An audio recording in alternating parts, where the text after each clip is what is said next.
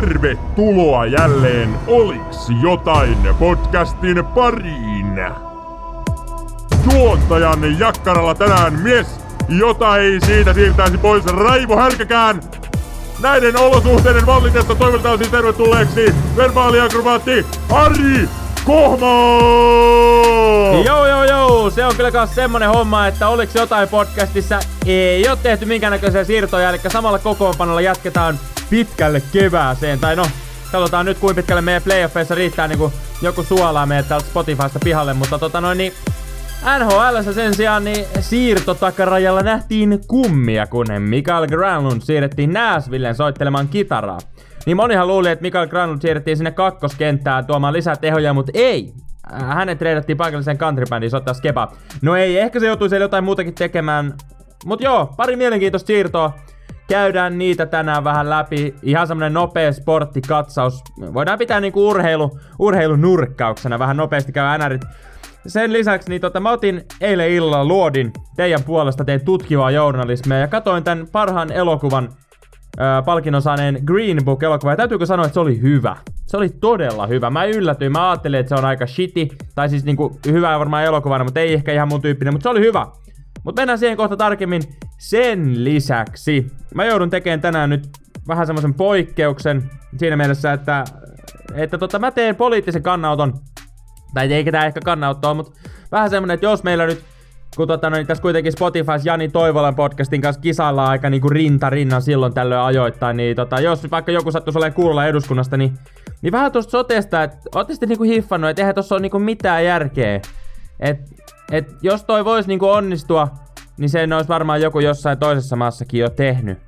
Mutta tämmösiä vähän puhutaan sekä sitten totta kai opettavainen tarina ja yleisön suosikki kiinalaiset uutiset. Mennään niin sanotusti peruslinjastolla, peruskaavalla. Eikä me ei mun mielestä tästä tarvitse mitään sen kummempia ruveta jauhamaan, kun mennään suoraan tohon Green Book-elokuvan pariin. Sitä ennen äänimies Timo, ole hyvä ja näytä meille semmonen nopea ääninäyte tähän väliin. Kuka vain voi kuulostaa Beethovenilta, mutta vain sinä voit kuulostaa sinulta. Oliks jotain? En näköjään äänimies Timokin kattanut ton elokuvan, nimittäin toinen lainaus siitä elokuvasta. Kuka vain voi kuulostaa Beethovenilta, vain sinä voit kuulostaa itseltäsi. Ja fiksusti sanottu, mutta tosiaan joo, meikäläinen otti luodin teidän puolesta ja hyppäsin tutkivan journalismin mystisen verhon taakse ja katoitan nyt tän sit kuuluisan parhaan elokuvan Oscarin voittaneen Green Book-elokuvan, ja sen verran mun täytyy ennakkoasetelmista niinku omalta osaltani sanoa, että mä olin niinku siinä käsityksessä, että tää elokuva kertoo tummaihoisen muusikon keikkamatkasta etelävaltioihin, Yhdysvalloissa siis rasistisena aikana, ja siitä mitä hänellä on sitten tämmönen valkoihainen turvamies mukana.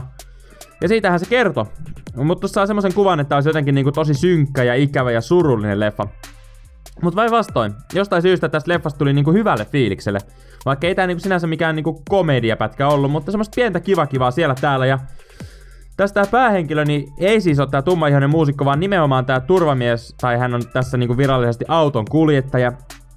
Ja tää oli makea hahmo, tämmönen perinteinen ihmistyyppi, jonka niinku jokainen meistä tuntee oikeassa elämässä. Tietää ainakin yhden tämmösen henkilön.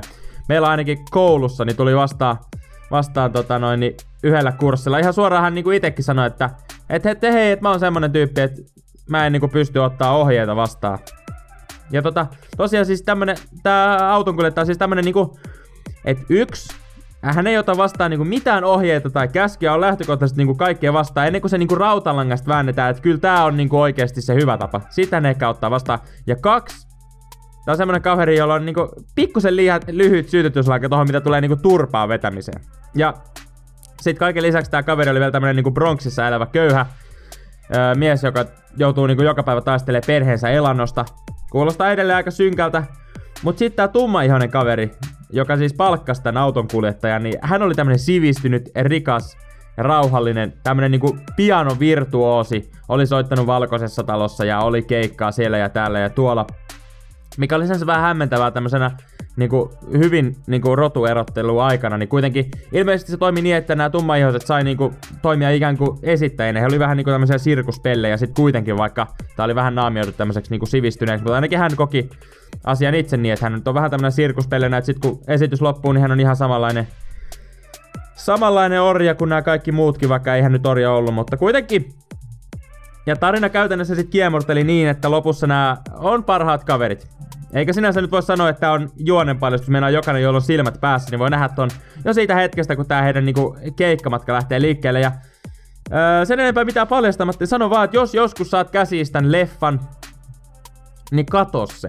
Mukava piristävä, täynnä oikeetakin asiaa. Käsitellään ovelasti rasismia myöskin niin sanotusti toisinpäin, eli olettamuksia tämän tummaihoisen kaverin puolelta niinku valkoisista ihmisistä. Ja vähän tämmöstä niinku jännää kikkailua tän kanssa, ja jotenkin se ei niinku kuitenkaan ainakaan mun silmään tuntunut semmoiselta niinku propagandalta, että sitä yritettäis niinku sitä omaa agendaa työntää sun silmille. Vaan se jotenkin soljui sinne silleen mukavasti. Mun mielestä hyvä pätkä, erittäin hyvä sanoisin, että väittäisin, että aika samaa kategoriaa kuin tää ranskalainen koskemattomat Untouchables, jota mä oon suositellut jo moneen kertaan. Hyvää humoristista sanailua. Tykkäsin! Mä oon aika halpa. Nyt on happy houri. Oliks jotain? Ja siirrytään suoraan tästä niinku nopeasti tälleen niinku seuraavaan aiheeseen. Nimittäin NRin siirto takaraja umpeutui tossa, ja tosiaan Mikael Granlund Nashvilleen nyt alkaa niinku Stanley Cup-juna tuuttaamaan jo siihen malliin, että Peki lyö puita mestaruussaunaan. Ja tästähän nyt yritettiin tehdä jotain superdramaattista uutisointia, että lapsi syntyi ja isä lähti, mutta näissä uutisissa ainakin jossain mainittiin, että sieltähän oli Nashvilleen GM David Boyle soittanut ja sanonut, että ei oo mikään kiire, että kunhan rauhassa saat lapsen maailmaa ja hommat jiiriin, niin tuut sitten tänne pelailee, että vähän nyt uutisotsikot ehkä yritti hämätä, mutta onneksi meillä on klikkiotsikoita vastaan taisteleva oma vastalause, jota myöskin kiinalaisiksi uutisiksi kutsutaan. Toinen suomalaisesti mun mielestä positiivari juttu on Keith Kincaid siirrettiin New Jersey Devilsistä Columbus Blue Jacketsiin.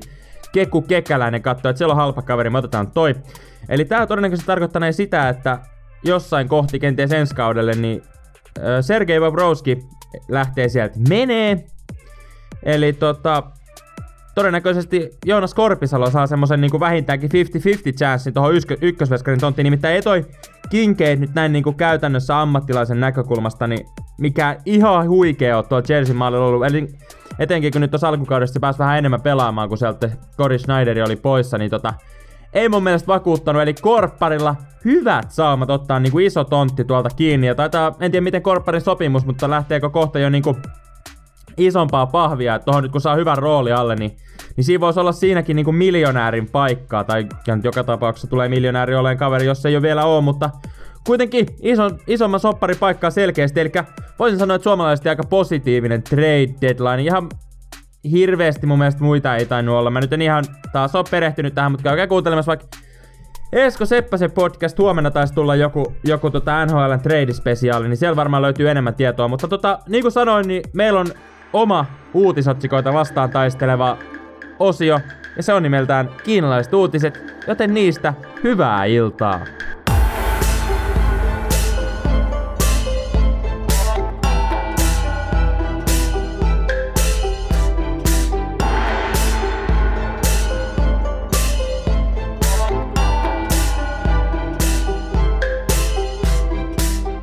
Wild-pomo Granlundin kylmästä kohtalosta. Tuo on tämän alan valitettavia puolia. Todella ikävää, että nyt joutuu palelemaan kylmässä hallissa pitkälle kesään. Hiihtoladut ovat hiihtäjiä varten. Kelkkailuun ja kävelemiseen on omat reitit. Ja niinhän se on, että jokaisen on se oma polkunsa löydettävä. Niskanen, Hakola, Hyvärinen, Pentsinen ja Mäki. Suomen miehet nimetty huomiseen kilpailuun. Isän ja pojan ja pyhän hengen nimeen. Attendo vahvisti johtoaan entisellä ydinvoimajohtajalla. Kyseessä on rakkaus lajiin. Ydinvoima ja vanhukset. Pitkälti sama asia, vaatii varovaista käsittelyä, ettei homma räjähdä käsiin.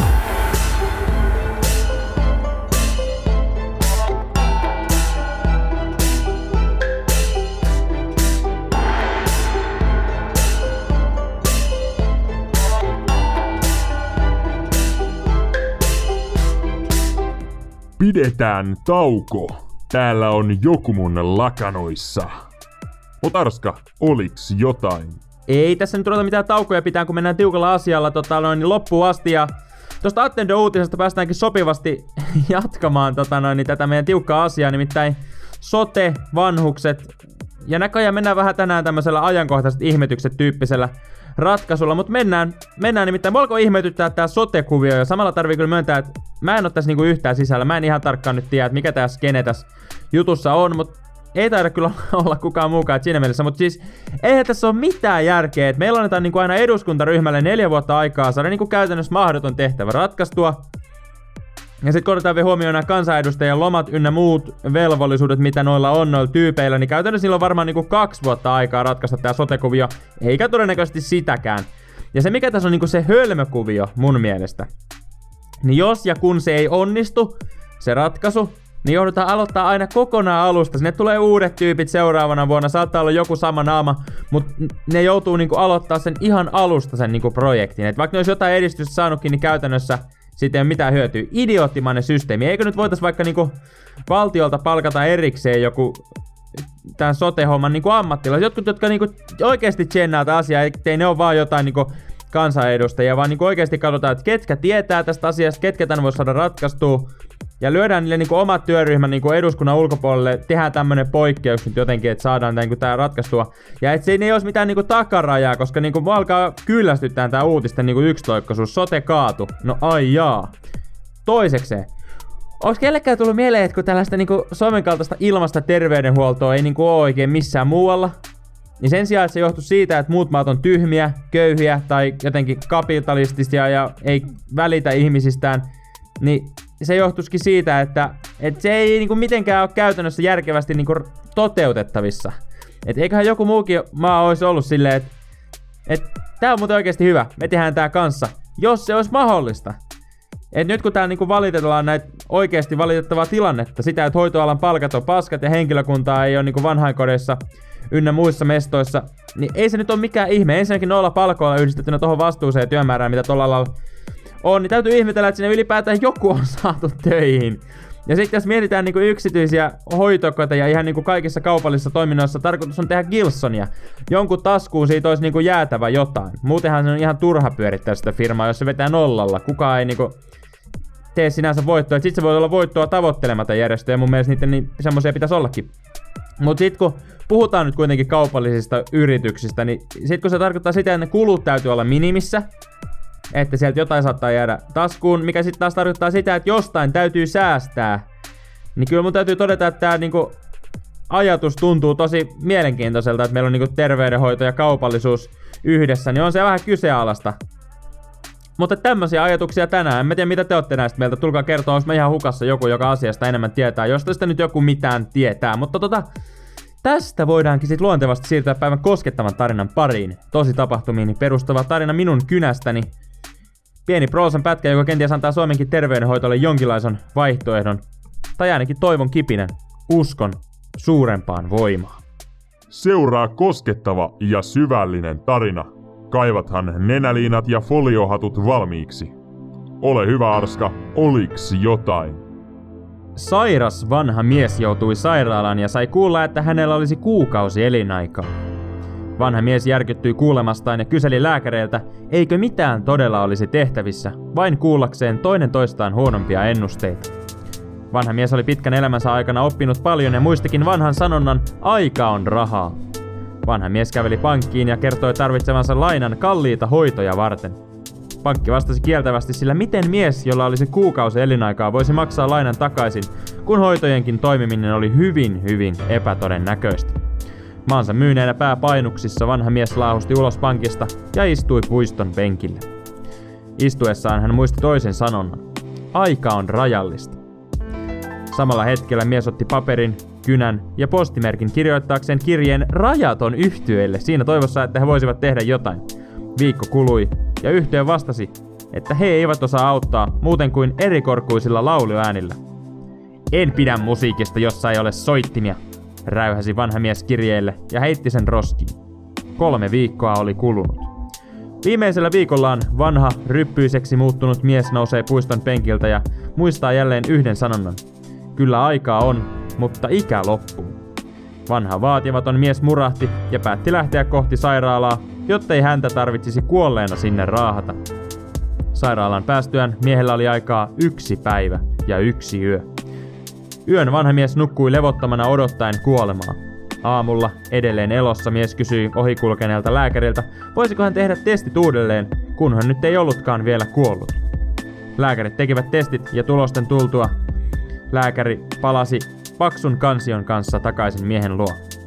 Hän avasi kansion ja sanoi, no, kyllä se nyt näyttää siltä, että näköjään aika parantaa haavat. Kuka sä oot, mikä mä oon ja oliks vielä jotain? No loppu jee, totta kai. Hiihtolomaa täällä viedään eteenpäin tiukasti. Nyt on päivän toinen podcasti aika lailla paketissa. Tai siis viikon toinen, ei tää nyt päivän toinen on. Mutta joo. Katsotaan, jos tästä vaikka iltapäivästä lähtis himokselle mäkeen Suomen vaarallisimpaan hiihtokeskukseen, ainakin tälläkin hetkellä. Katsotaan, mikä siellä on meisinki, miten himos elää ja hengittää, selviääkö sieltä ylipäätänsäkään hengissä takaisin, sitähän tässä jännitetään. Mutta jos tykkäät meidän showsta, niin edelleenkin samat ohjeet. Jaa, tykkää, paina niitä nappeja, kato mitä niistä tapahtuu. Joko sitten elektronisella metodilla, kerro jollekin friendille, tai ihan suusta suuhun menetelmällä. Muistetaan vanhat säännöt, kontakti ei ole välttämätön. Joten näillä ohjenuorilla, ennen kuin menee tän levottomammaksi meikäläisen lätinät, niin toivotan oikein hyvää lomaa sinne kaikille, joilla on lomaa, ja niille, joille ei ole lomaa, niin en toivota hyvää lomaa, vaan toivotan hyvää arkea. Jatketaan huomenna meikäläisen puolestaan, morjes! Lisää tätä ja muita sirkushuveja Instagramissa Ari Kohma Official.